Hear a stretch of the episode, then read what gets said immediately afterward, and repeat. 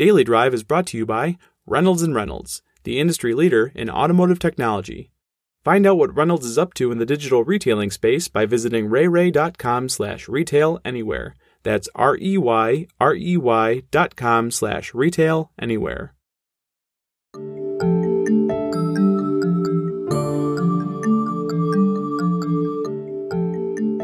Hi, everyone, and welcome to Daily Drive. I'm Steve Smith with Automotive News. It's Thursday, September 17th. Last month, my colleague Pete Bigelow highlighted more than a dozen companies working to gain market share in the growing LiDAR market. As Pete reported, it's a crowded field of companies trying to capture the attention of automakers and investors who are all looking at LiDAR as a key piece of driver assist systems and more long term, full autonomy. One of those companies is Cepton, which in a September 8th SEC filing revealed it had inked a deal with GM to supply LiDAR technology for multiple vehicle platforms. Company CEO Jun Pei says the business with GM is significant and unique because it represents the largest design win and application of LiDAR in the industry, which in turn allows the automaker to incorporate Cepton's technology into vehicles throughout its product portfolio, both luxury and mass brands at a competitive cost. He says that's the balance companies working in the LiDAR space are working to achieve the balance of performance and cost. He also believes that efforts by companies to achieve that balance are going to result in consolidation of the number of players in the crowded LiDAR space. For its part, Cepton has announced plans to go public via special purpose acquisition company, a journey Pei describes as a natural progression of the company and for him personally. How Go plans to operate like a public company, what's the science behind Cepton's technology, and what's ahead as the company prepares to supply GM, and how is the company being impacted by the ongoing chip shortage. We've reached Cepton CEO Jun Pei at the company's headquarters in San Jose. June, thanks so much for joining me today on the Daily Drive podcast. How are you? Great. Uh, thank you for having me thank you for joining me. Lots of exciting news recently when it comes to Cepton, and specifically some newly announced partnerships with GM in particular. Can you give our little our listeners a little bit of an overview about the partnership with General Motors and why it is significant? Well, maybe I'll start with a bit of a correction. Uh, you used the word partner partner these days is used uh, fairly loosely. Uh, you know, what type of partner is this? Just a, email exchange, or actually uh, with a, a, uh, lot of contract, uh, you know, uh, already established. So for we have one for us. So we have won the largest design win in the uh, LiDAR ADAS in the uh, application and in this industry. that is a very notable event, and we have actually um, uh, this is uh, it certainly is a partnership, uh, but further than that, GM is actually a customer, a paying customer that's actually going to put our lidars in their cars. I think one of the things that was interesting to me is so many times we hear about these announcements and it's specific to a specific model, to a specific vehicle. Based on what I've read and I understand, this is actually broader than that. It includes multiple different platforms, multiple different vehicles. Is that correct? And could you get, dive into that that detail a little bit further? Absolutely. Uh, yes, that is correct. And uh, as you are probably already aware, there are a, a few notable uh, LiDAR design wins out there, and all of them are actually associated with the luxury sector vehicles. Uh, you know, notable ones, Volvo, BMW, these are very high priced luxury vehicles. Uh, but for us, this is the first time that uh, LiDAR will actually getting into not only luxury sectors, but also middle classes. Uh, and for this design win, indeed, based on our S for fighting, uh, there are multiple platforms, not only models, multiple platforms that will adopting will be adopting the uh, Cepton lidar uh, for uh, the higher level of safety and autonomy. So indeed, uh, this is a, a, a, large design win. Uh, is uh, largest by far in volume, and it will be proliferated into multiple models within the this conglomerate of the GM vehicle platforms. I imagine part of that is cost coming down for the technology on a per vehicle basis. Much becomes much more cost competitive to put these in more mass brands and not exclusively luxury brands. Can you talk about how Cepton and your innovation is perhaps driving down the cost of lidar technologies? Yes, absolutely. Actually, you hit the nail on the head. Whenever you start to talk with a uh, car manufacturer and OEM about uh, how wonderful your product uh, is uh, technology-wise, uh, the first question they will come back to you is not about technology. It's okay, how much it's going to cost me? After all, this is for consumer cars. This is for everyday vehicle. This actually have to get money out of the pocket from you know all the consumers out there. So cost is a huge factor. So Cepton technology, when we started uh, five years ago, uh, we actually had a, a very big focus uh, only for uh, ADAS. That's where we want to uh, have our lidar proliferate. That's where we want to have design wins.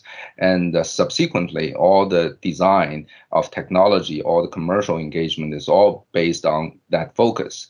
And specifically, uh, we came down with a set of requirements that's uh, performance, cost, and reliability. So cost is a huge factor, uh, but you also have to really balance out uh, between the performance and reliability. All of these things uh, uh has to be considered, and that's when we came up with the uh, uh, this wonderful invention MMT, which stands for Micro Motion Technology. the MMT lidar is a true invention unique to Cepton, and it actually hits the right balance between performance, cost, and reliability.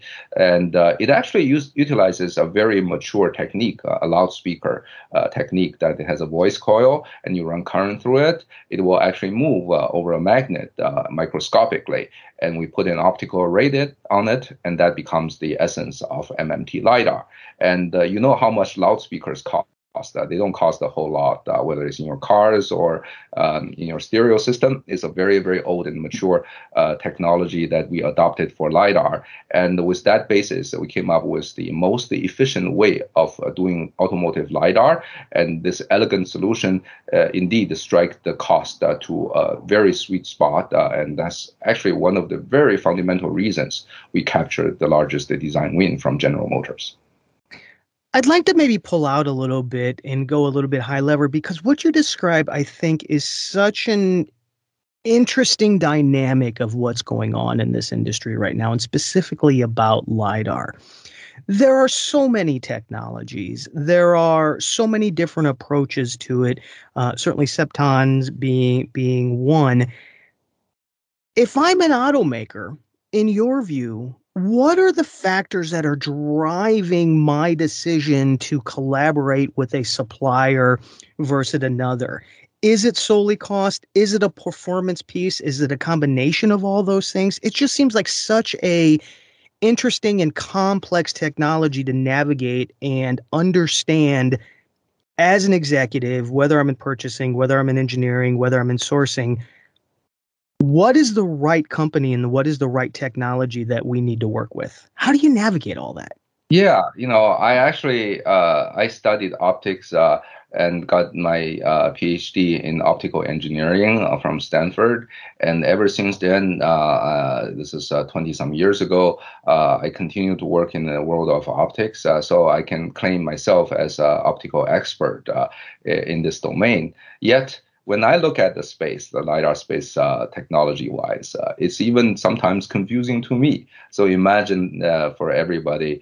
So I'll make uh, a comment, uh, you know, from two aspects. And number one is actually uh, for everyday person out there, how you look at the LiDAR technology, how you differentiate between, you know, the good and bad, and how do you pick the, the winner. Well, uh, there are plenty of uh, buzzword uh, floating around, uh, whether it's from illumination, from detection, or uh, from the imaging modality. All of these are floating around, you know, massively in the lidar world.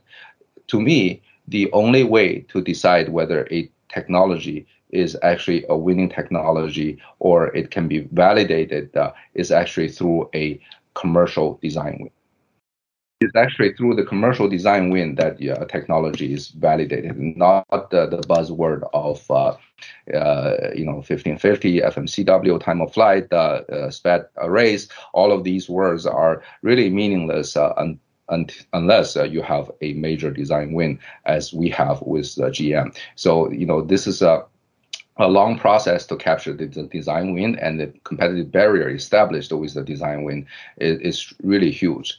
Well, uh, the second part of uh, it is if you're an auto manufacturer, uh, how you're actually looking at these technology and decide what you're going to be adopting. Uh, instead of answering the question in a sophisticated way, I'll give you a simple example of uh, what we have experienced. That you you know, even though we have captured the the, the largest the design win with GM, uh, you you know, there's no question we're working with all of the top car manufacturers. in fact, you know, I, I can count the, the 10 out of the top 10 manufacturers. We have very good engagement there, and. one of them, I certainly cannot name names, give us an RF, RFQ. And on top of this RFQ document, document is a big stack of document. Uh, the first question of uh, from this auto OEM is uh, is have you win, have you won another design win, a major design win? You know this is uh, about track record. If you have a design win, uh, with another notable OEM, that means you have gone through the automobile qualification process. Uh, that you have, uh, yeah, yeah it, it, basically, you know, in, in simple words, is you know what you're doing, and then with that track record, uh, it's much easier for other uh, OEMs to adopt your technology, adopt your path, and actually work together. So uh, these days, you know, after almost a decade of various type of uh, of lidar technology development, uh, it's time to talk about design wins instead of uh, you know resistors, capacitors, uh, all these components. Let's talk about design win. We'll be right back with more.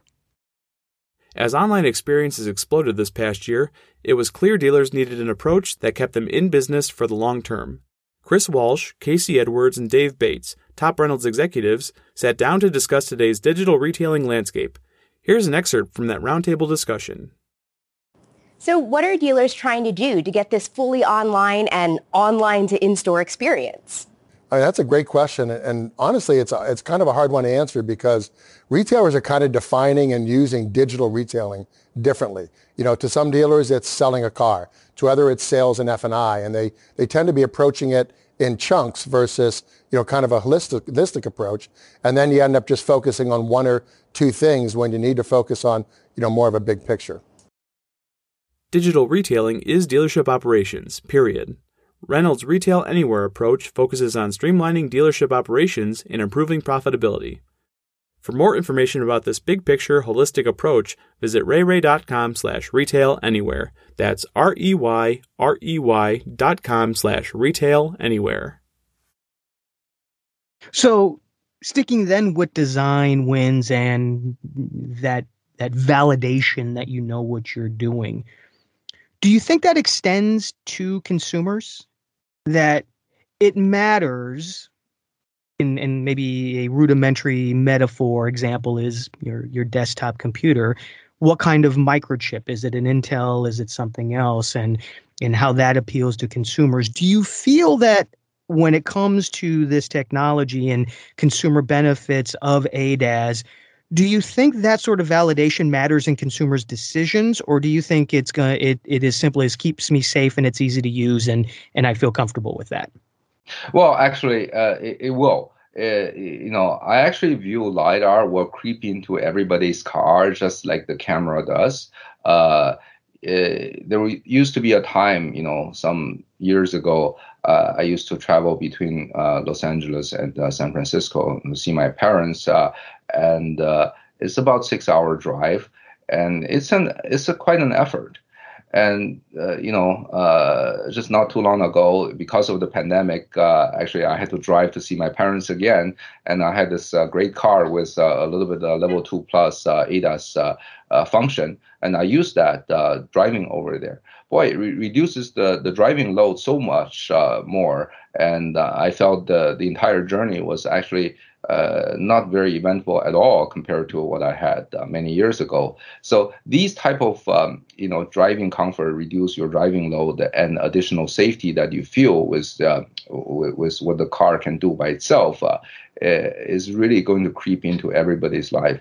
And uh, lidar is a big part of it because uh, this will you know finally be a sensor that senses three dimension in uh, in high resolution that gives you, you know, first and foremost, additional level of safety, and at the same time give you the autonomy that uh, uh, everybody gets to enjoy. It's not going to be an overnight uh, uh, exercise, but certainly uh, it will actually come up very slowly but surely.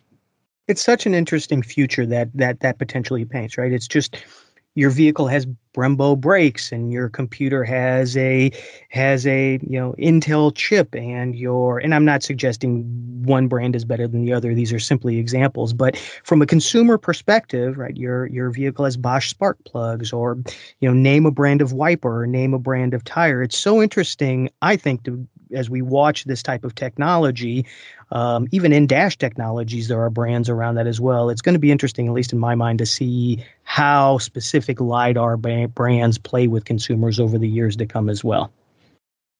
Yes, I'm actually looking forward to that uh, as well. You know, we have uh, engaged with the GM quite a few years back uh, and won the design win uh, uh, more than one and a half years ago. And the vehicle is uh, under development. you know, in the year 2023, as we indicated in our S4 filing, the production vehicles will be coming out of the out of line, and you should be able to buy a uh, a car from the dealership near you uh, with a Cepton LiDAR inside.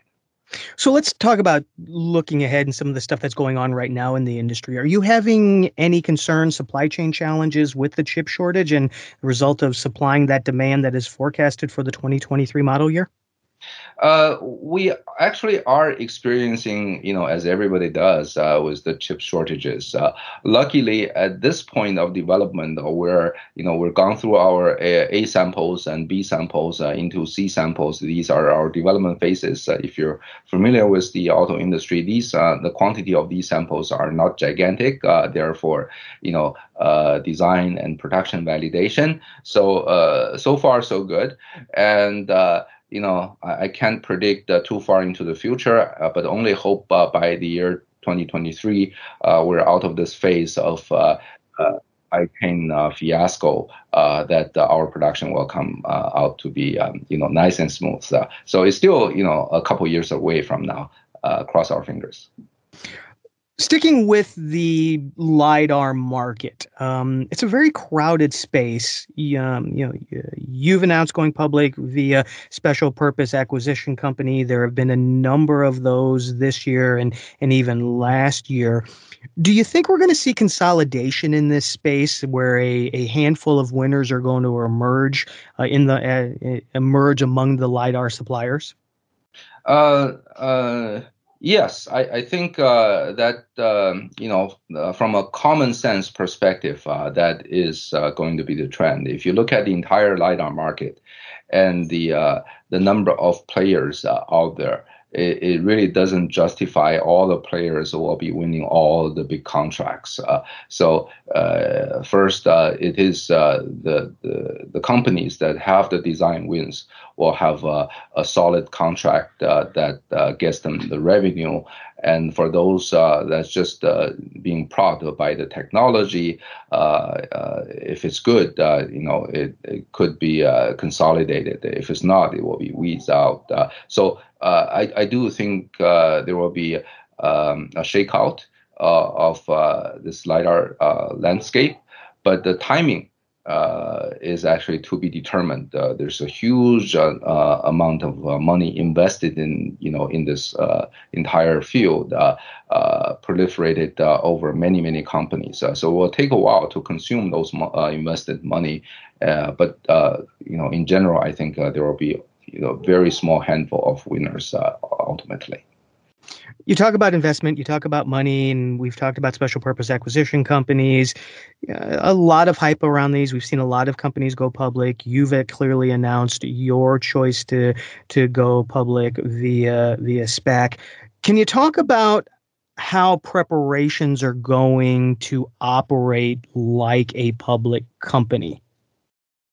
Well, this has been our aspiration from the beginning of the company. Every Silicon Valley startup uh, would actually have the aspiration of eventually going to public and become a, a notable company and contributing something to the society. And that uh, we have followed this exact path, uh, you know, from the, the beginning, whether it's technology development uh, uh or, you know, uh, people management or even the financial arrangement, all aimed at uh, to, towards the final goal of becoming a public company. So, uh, you know, even my own uh, job uh, description, you know, start to morph into that. Uh, you know, I've been spending more time uh, talking with the investors and making sure our uh, our message is going across to the public. As compared to you know five years ago, I was a hardcore engineer developing the key technology. So this actually not not not only is not a daunting task, it's almost a natural progression for Cepton Technologies.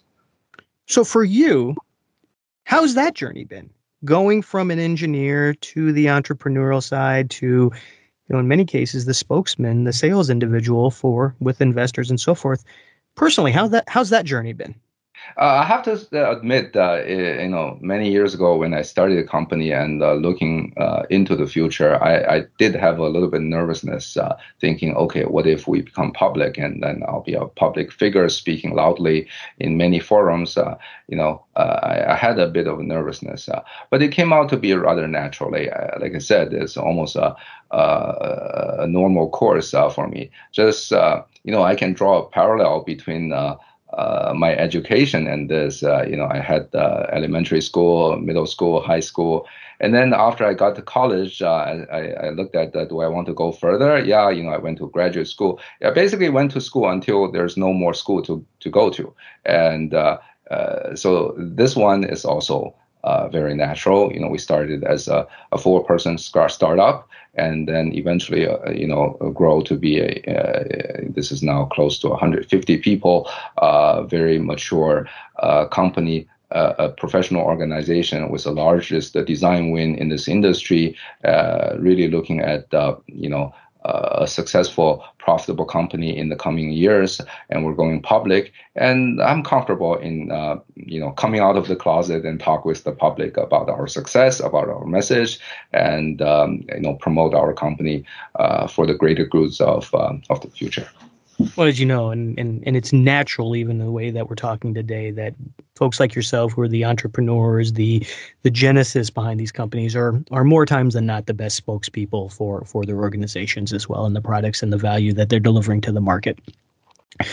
Finally, why don't we talk about some long-term ADAS and autonomy trends? What are you watching? What excites you most about the future of mobility? Well, uh, first and foremost, uh, uh, when we actually uh, talk uh, with about lidar, uh, its first application, as many people thought, is an enabler for autonomous vehicles. Uh, but to to me, the first application of lidar is about safety. How we actually can get the, the cars to be a little safer than compared to the past. The the um, you know, I have uh, uh, requests from very notable OEMs uh, uh, that with your LiDAR, what are the mechanisms that we can reduce our accident rate by 50%? Or how about 90%? Or how about 99%? So these are the aspirations of car manufacturers and ultimately the consumers. Uh, you know, first goal is we we in in the future uh, autonomy is a great thing. It will come as a uh, almost a side effect. But if I can reduce, uh, say, 99% of the accident, think about how many lives we're going to be saving and how significant that is for the society. So I think lidar will be playing a key role. And for us, the roadmap is indeed that not only we will be providing lidars, uh, low cost, uh, high performance lidars uh, to reduce accident, uh, at the same time provide a higher level of uh, uh, autonomous driving, but we will also be, you know, writing softwares and actually make the sensor smarter and smarter. So useful information will be rendered to the car to make a decision to brake or not brake. these are the things I think associated with consumer vehicle uh, will be there, uh, giving people um, uh, additional level of safety uh, to the extent that uh, we really have the aspiration to have zero accidents uh, in the road. June, thanks so much for joining me today on the podcast. Congratulations on the wonderful news uh, and the growth of Cepton and to your team. Appreciate you spending a few minutes with me and sharing uh, not only what's going on at, at Cepton, but your views on the industry as well. Great, Steve. Thank you again for having me here. That's Daily Drive for Thursday, September 17th. For breaking news, go to autonews.com. And to catch up on all of our episodes of Daily Drive, go to autonews.com forward slash daily drive. As always, thanks for listening. Make it a great day. I'll be back tomorrow when we'll talk about how dealers can connect with women consumers in the showroom, the F&I office, and the service lane.